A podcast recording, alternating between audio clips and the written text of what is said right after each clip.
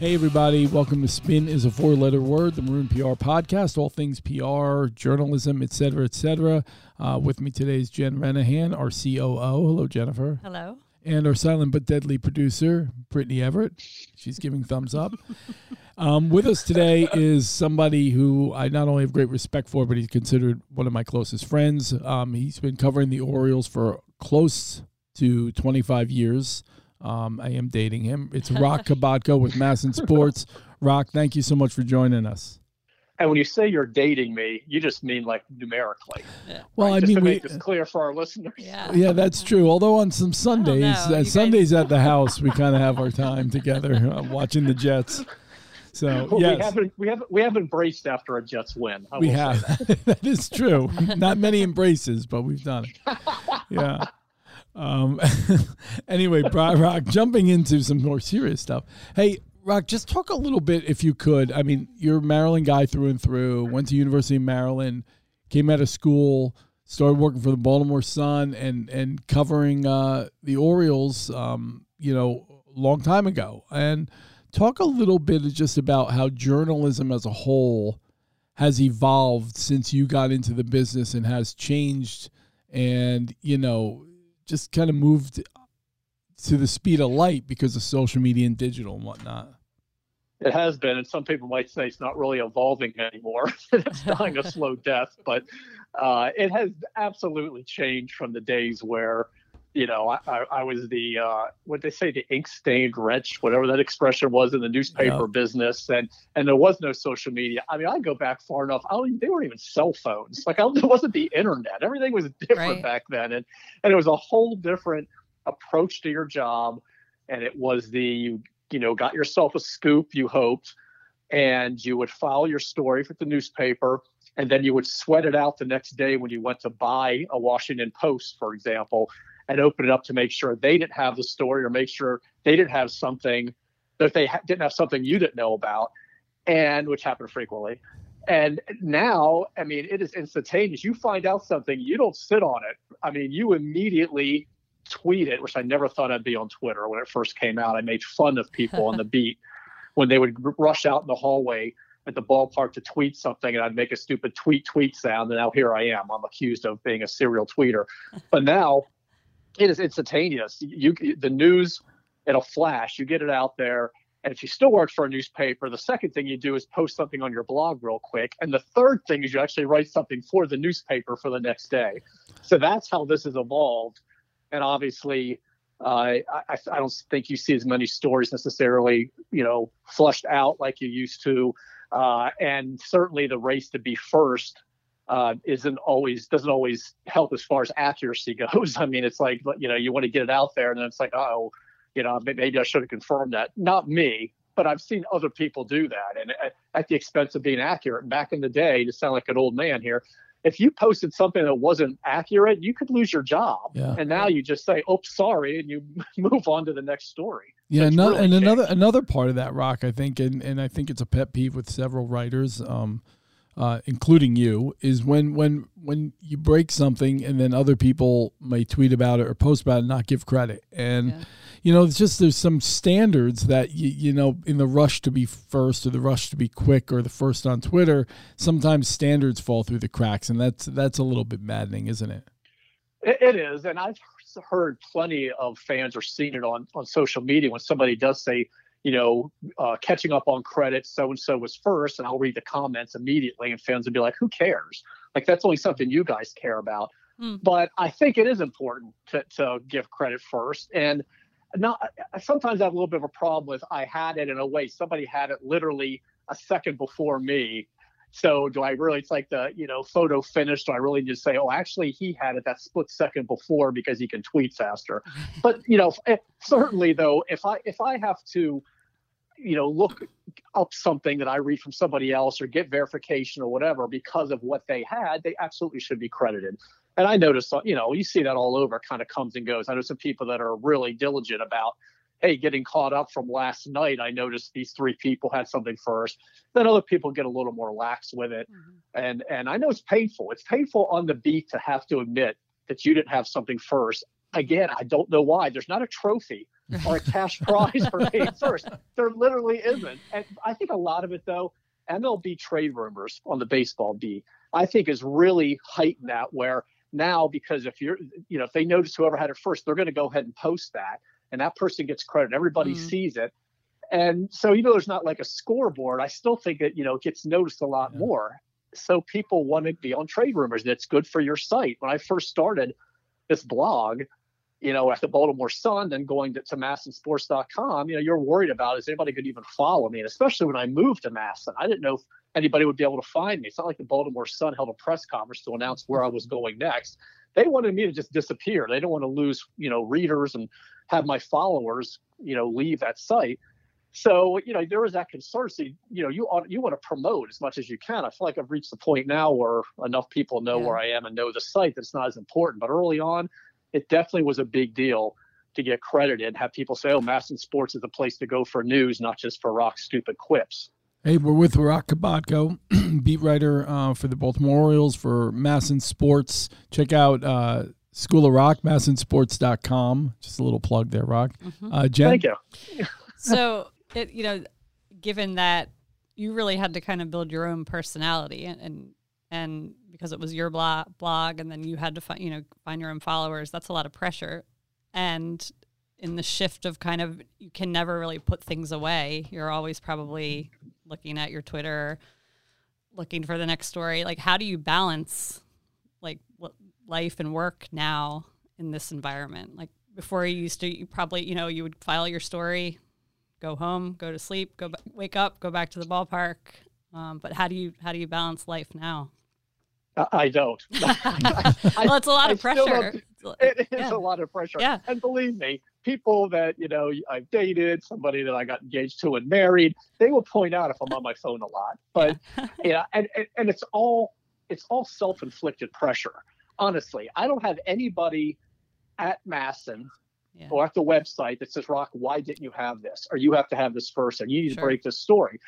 It's just a, more of a pride thing, and I think a lot of it did start with MASN. And First of all, coming from a newspaper, I'm not suddenly going to be able to downshift and say the news isn't important but also, I did want people to kind of stick with me and, right. or find where I had gone. And there was a competition thing because they gave Peter Schmuck a blog immediately before I was even able to start mine. They shut me down for the last two weeks at the Sun and they launched his. So I was a little nervous about that. So and a little bitter, you know, a little bit, yeah.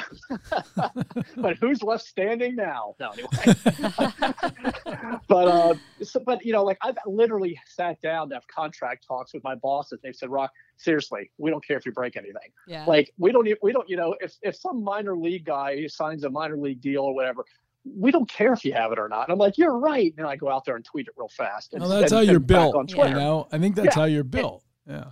It is, and and you know, I think I've done a better job of the balance, but it is really hard. And you know, we talk about this on the beat. Like, man, remember the days when you know you're right. You would file a story, yeah, and then the the desk would say, all right, call in a couple hours, you know, check and make sure there aren't any questions. And you would call, and they'd say, no, you're good and you were done for the night. Yeah. and you really you were able to go out and everybody was you know friendly. It's like you're competing but we were also as john knows we were all friends on the beat as well. Mm-hmm. and it was great. Now it's like i've heard people you know and i'll mention schmuck again you know we, on the rare occasion we go out to dinner he's like you guys are all on your phones. It's like yeah you, you can't put them down. You, the winter meetings people want me to go out to dinner with them i'm like but but i could be ordering this my, during the salad course some news could break. I can't go have, go to dinner. It's it's you can't put it down. 11 o'clock at night, at midnight, uh, something could break and it'll be on Twitter immediately. And it's really, it is really hard to detach yourself and, and just put it away and say, okay, if something happens at one in the morning, so be it. You know, I'll, I'll catch up the next day. There,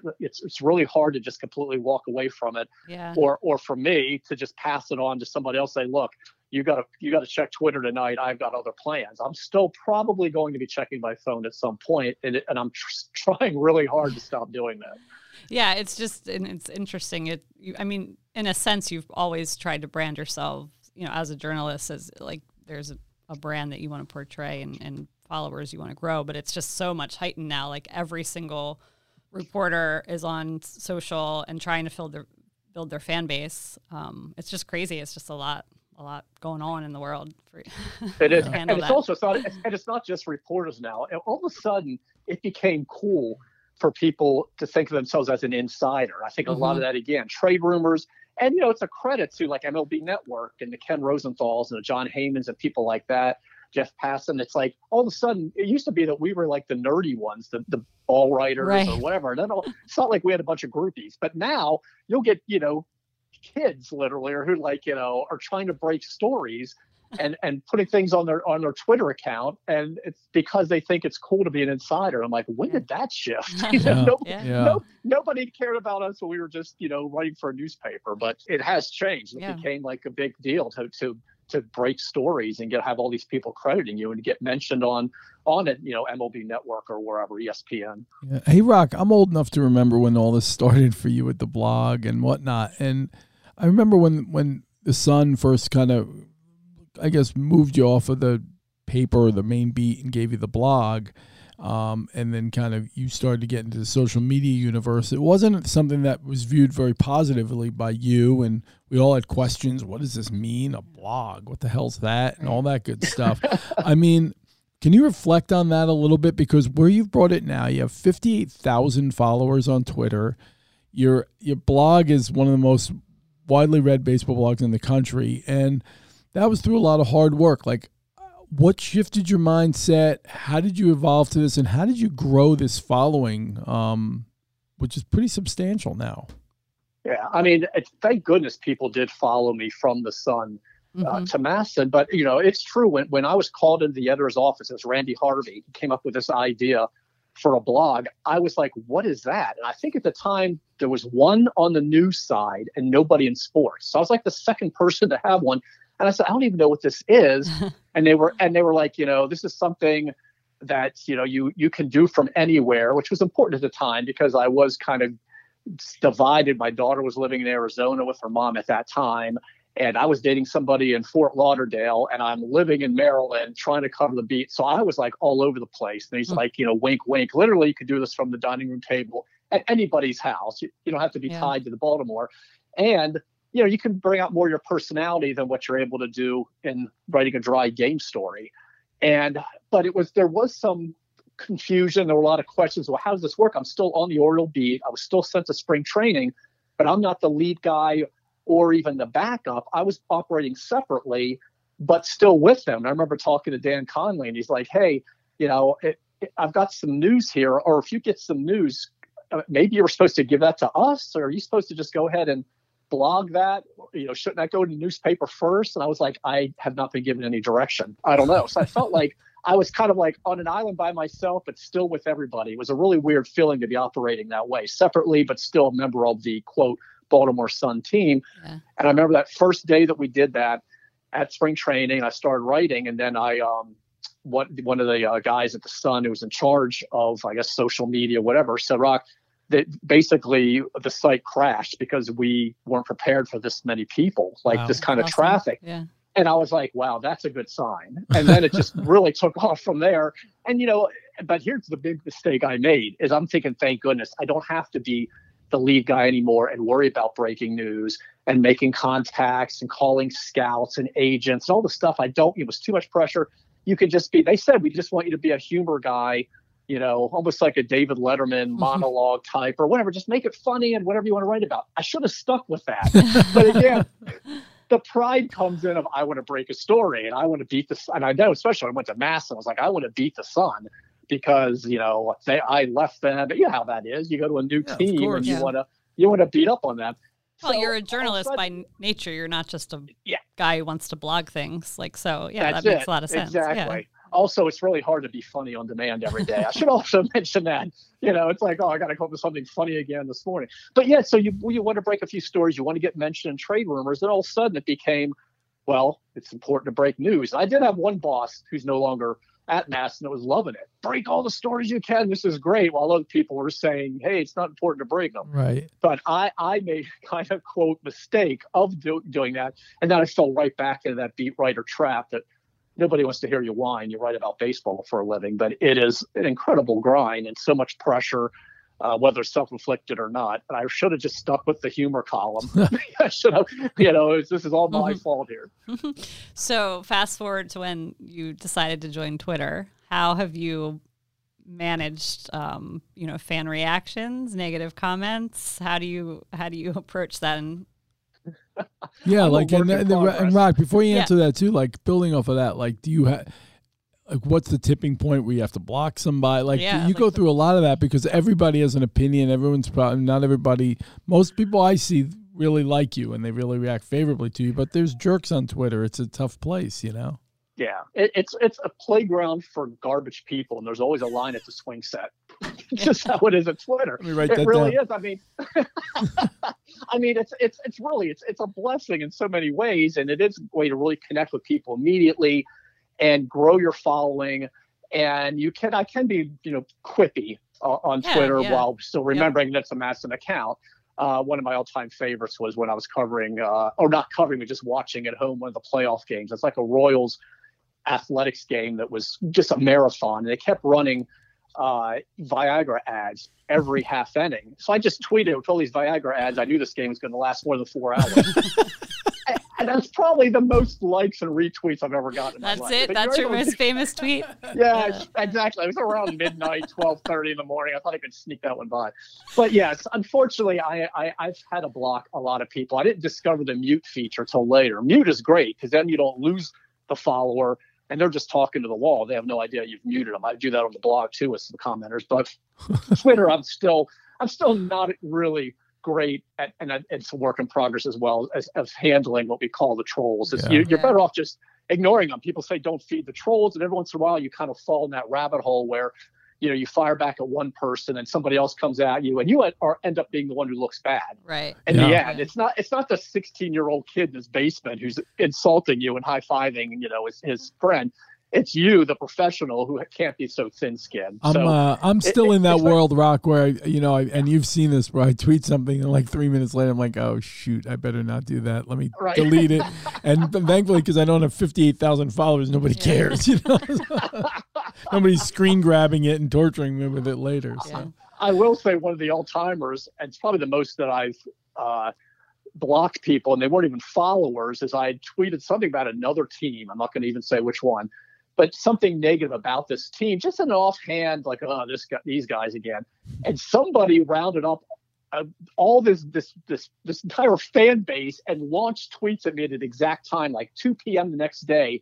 Oh, I got funny. bombarded with tweets from these fans just crushing me, and obviously it was Wow. orchestrated. It was pretty impressive. Yeah. It But was, instead of just laughing it off, I was kind of coming back at a few of them, and it was like, well, now you can't win because Yeah. now they're just coming. And, and it was like days later that I was still, but right at that exact time, they just started firing off, and and somebody was even making like fake tweets, making it look like tweets from me that even weren't. One Oh my said, God. My pa- one of them said, "My parents let me pick out my own name," which I thought was actually funny.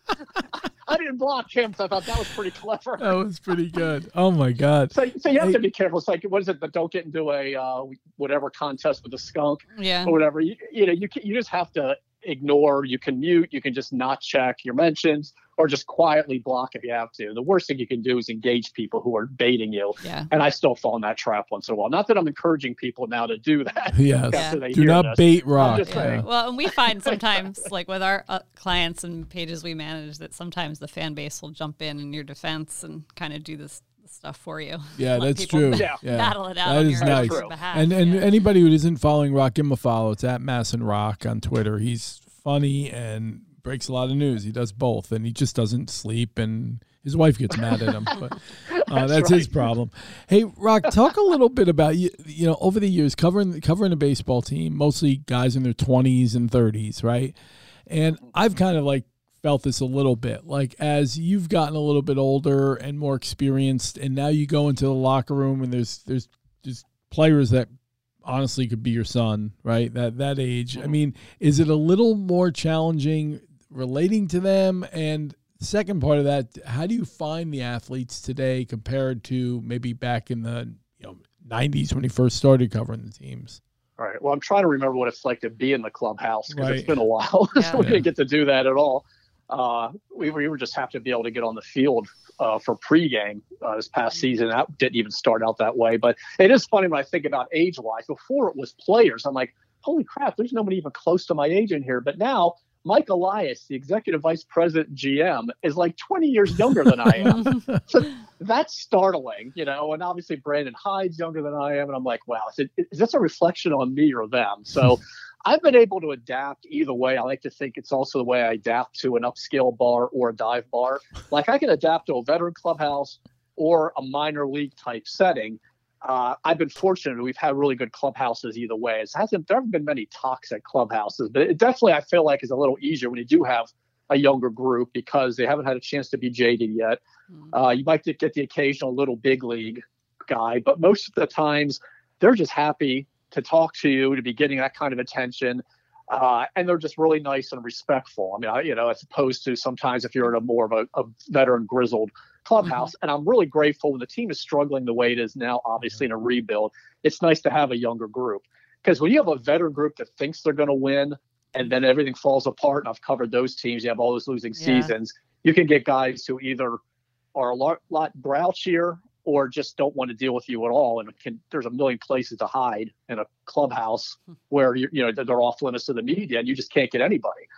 In uh, case anyone, in case anyone's wondering, Roch is specifically benching the 1998 Baltimore after after two trips to the ALCS in '96 and '97. Yeah, exactly. I still remember the one year when uh, everybody was waiting at Chris Hoiles' locker after a game. He'd gone like over 4, and he goes, "Why are you guys all waiting for me?" And I said, "Because you came out of the shower." You're like, the only one that'll talk to us. You're the yeah. only one here. We're looking around. It's it's like a ghost town in here. So well, that's a good uh, segue, uh, Roch. Let me ask you this because there are kind of in your industry, and I remember when I worked for the teams all those years. There's always there's the guys that are really challenging, but there's also your go-to guys, right? There's guys that you mm-hmm. can always go to, and you know they'll always be there for you. I remember back in those late '90s, you mentioned Hoiles, and certainly Bordick falls in that category. Brady right. Anderson, for the most part, was pretty available. What um, who's kind of like some of the, your favorite athletes that you've covered over the years that you've just enjoyed engaging with that have made themselves available and been been a little more thoughtful in their responses? Um, Albert Belle. No. uh, really, you just named a few. And uh, what's interesting though, there's some guys who are universally good guys, and everybody likes them and gets along with them. And that can be a Bordick, a Hoiles, a Jeff Reboulet. I always feel like every single backup catcher the Orioles ever had was a great guy. Mm-hmm. Whether it's you know it's Lenny Webster, oh, and you best. just go through the list of these great guys, and a lot of the bullpen guys. Uh, but then what I've really enjoyed is when you establish relationship with guys who almost are like the inner circle guys, and I think Brady was one of them. Brady might be my all-time favorite guy, and we got along great.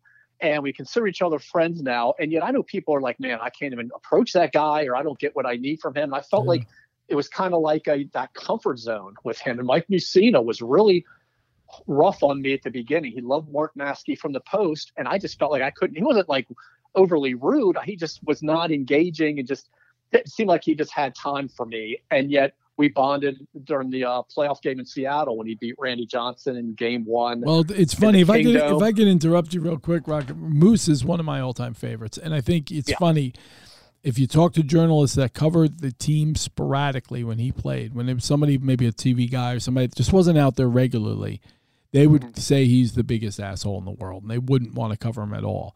But you talk to anybody who's covered them, would cover them with some regularity, and he, you just have to win Mike over. He's a small town guy from PA. Um, he's super smart he sees through pe- people and bullshit and like you have to you have to kind of earn his trust right and and right. i think once it, you did he was i'm with you one arguably one of my favorite guys and in 95 i didn't have any relationship with him because my all of my time was going to cal ripken in the streak and so I didn't have time to bond with him, so it wasn't until later as well. But I and I appreciate that and respect that. But I just wanted to kind of jump in there because I think I love Moose, and uh, I just think he's one of those quality human beings that people can the, the word misunderstood is thrown around way too much these days but he was misunderstood.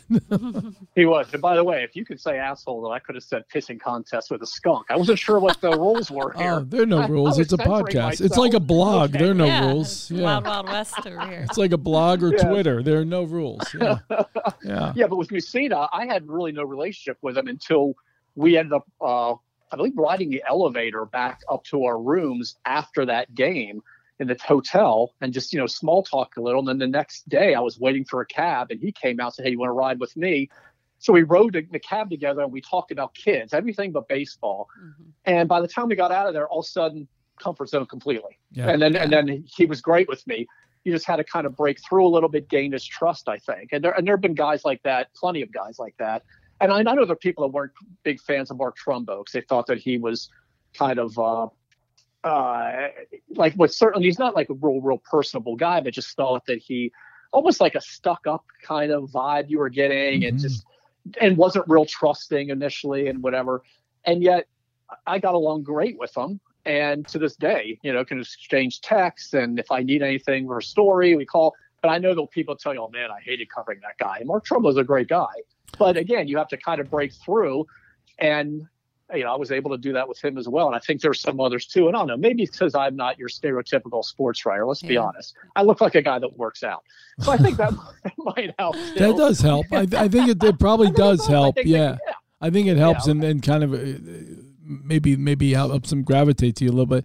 I think the interesting thing about locker rooms is they're really they are truly diverse melting pots, and I, I think people need to understand like just like any office or any environment that you work in um, or walk into, there's probably if there's 30 people there's 10 that you'll really like there's 10 that you might Yeah. not like and there's 10 that you'll be fairly indifferent to so you know locker rooms are no different these guys have uh, but but they're probably more diverse than any place that you've than, than most people kind of hang out sorry jen No, I was just going to say, and I mean, it all goes down to relationships and the time you put in to build a relationship. It's, you know, that's part of journalism, right? I mean, it, it, Yeah. it's even harder today with the challenges, like you said, that you're not in the locker rooms, everyone's on Twitter, and not, you know, the, the personal touch kind of thing is, has gone away, but it just goes along. Right. Built relationships is, is what it's all about, even on, on the And PR yeah- side, too. Like, that's how we build relationships with reporters and get stories placed that we want. So, you know, it's all, it's, Right. it goes full circle. and you have to build their trust. and You can't Mhm. burn them, and I think Right. that's huge too. And there are players that they get the impression that you're you have an ulterior motive when you're asking a question, you're trying to set them up. That's a problem. So there's there's definitely a skill Mm-hmm. to asking a question and, and establishing relationship. I remember Alan Mills, who's a great guy, one of my all-time favorites. But I remember that somebody he had a, a tough game. You always feel bad because relievers usually only get interviewed when they blow a lead or have a bad outing. How often do you go to a guy and say, "Hey, way to retire the side in the seventh? You never do that. Right. And so, and he had a bad outing, and somebody that he ha- didn't really know went up to ask him a question about it, and he kind of snapped and said, "This is the only time you've talked to me all year is now when I have a bad game."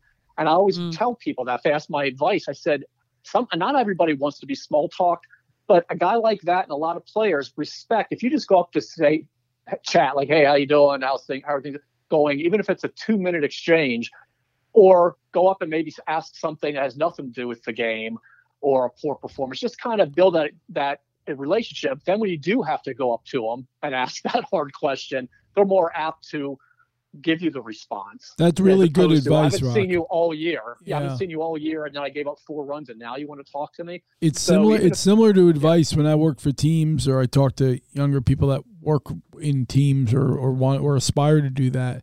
That's a key, right? I mean, if you're the PR person that walks into the locker room and immediately is like, "Can you do a live shot? Can you do this? Can you do this? Can you do this?" Players are going to avoid you like the plague. But if you're Right. in there every day and you're asking about how the kids are doing, or you're asking how the arms feeling, or you're asking just anything, just making small talk, and getting to know them a little bit and building some trust, then they don't see you as just here comes the guy that's going to ask me to do a bunch of stuff, and and it's it's going to help you, which is leads me to kind of uh, uh, we'll let you go, Rocker. Last question or two, but um, PR people, you deal with many of them, uh, some on the road, some with the team. You know, from your perspective, you know what what do you ask of PR people as a journalist to you know that makes you say, "Hey, there, this this is helpful. This is what what will help me do my job more effectively." How would you advise a PR person to work with journalists? Yeah, I've told you this before that I don't know how you're able to do the job and you're still the best that I've ever dealt with, but there is such a line that you have to walk where you have to be on the media side, but also on the team side. And when it's not that contentious between the two sides, I assume it's a little bit easier. But still, I don't know how you're able to do that as effectively as you do, or anybody, when players are like, well, why, why are you helping them? You're supposed to be helping us, protecting us. And then we're like, hey, you know, we need stuff and you're supposed to be helping us. And you're kind of caught in the middle. So it's a, I know it's a real skill to be able to, to, to work that. And you know, it's really changing with the Orioles. Certainly, long since since you left, or right now, they've kind of shifted to where they would rather you go through them for any interviews. Uh, and, and, we're going to be finding out that out, especially now if there really is a lockout uh, with the end of the collective bargaining agreement. But it's no longer where, hey, I have this guy's number on my phone, or at the end of the season, you would gather phone numbers and just call guys whenever you need in the off season. We really are relying on the PR staff because they want to set up those interviews and they're great at doing it. So I can't really complain if they weren't, then it'd be an issue. But if I say, hey, I'd love to get so and so just to talk about his off-season program. You know, 99 times out of 100, they can make that work uh, as long as the player's willing to do it. So that is, we're really more dependent, and and with Zooms now because of the pandemic and no access to the players in the clubhouse.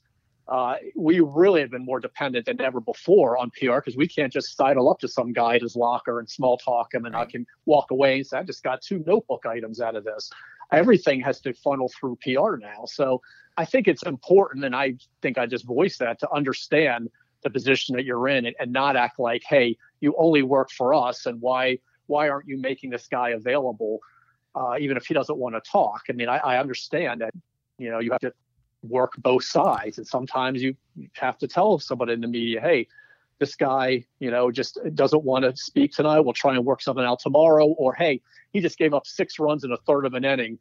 Why don't you go to somebody else and we'll try and maybe do something with him a little later when he cools down a little bit.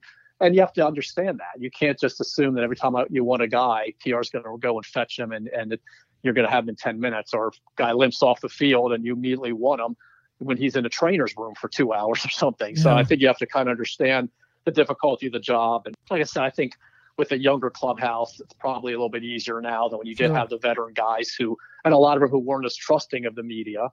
And then they're, you know, trying to avoid us that or somebody's hiding. It's like, hey, I got to get this guy. And John, I can think of many examples where you went and got somebody for me. Bobby Bowe had a big home run in one of his first games with the Orioles, and I didn't know Bobby Bowe. And the Sun really wanted me to get him for a hmm. post game I guess, notebook item, and he was in the video room. And I remember, which is usually off limits to the media, but you talked to him and led me in kind of secretly. And I was able to ask my two or three questions when I was done and thanked him. He gave me kind of the sarcastic smile and head nod, like, yeah, yeah, great, get out of here. Hmm. But it was fantastic. But you set you set that up. And and you know, you didn't have to do that, but you you understood, and I'm sure you somehow sold that to him. Like, hey, Baltimore Sun, they really need you. It'll be quick. Roch's a good guy. You probably said, lying through your teeth, and yeah, yeah, and, and, made it work. So, well, know. thank you, thank you, Rock. But look, I, I think it, it, goes back, and Jen alluded to this earlier. It goes back to relationships, right? It sounds a little um, antiquated, like oh, relationships, yeah. relationships. It all is, and you know, just like yes, journalists understand the challenges of your job. You need to understand the challenges of their job, deadlines, um, getting beat on stories, uh, you know, all the pressures that they're feeling. And conversely, like just with the with the players, um, when they ask those questions about, I thought you were protecting us. Well, you know, suddenly and smartly, you explain my job is not to protect you. My job is to serve as a balance between the media the front office, the locker room, and frankly the coach's room, which is sometimes different than the locker room. And so there's the you can do your job effectively. You can put and and the parties know, the journalists all know that push comes to shove, you're you're a member of the team. That's right. your employer. That's who your loyalty lies with. But it doesn't mean that you can't still do the right thing and do your job. But that was Roch Kubatko, MASNsports.com, School of Roch at MASN Roch on Twitter. He's got a lot more stories. We'll have to have him back again real soon. Thanks for listening to Spin is a four letter word. If you like what you hear today, please subscribe. Send us your feedback too. We want this to be interesting for everybody. And give us a follow at Maroon PR on Twitter and LinkedIn.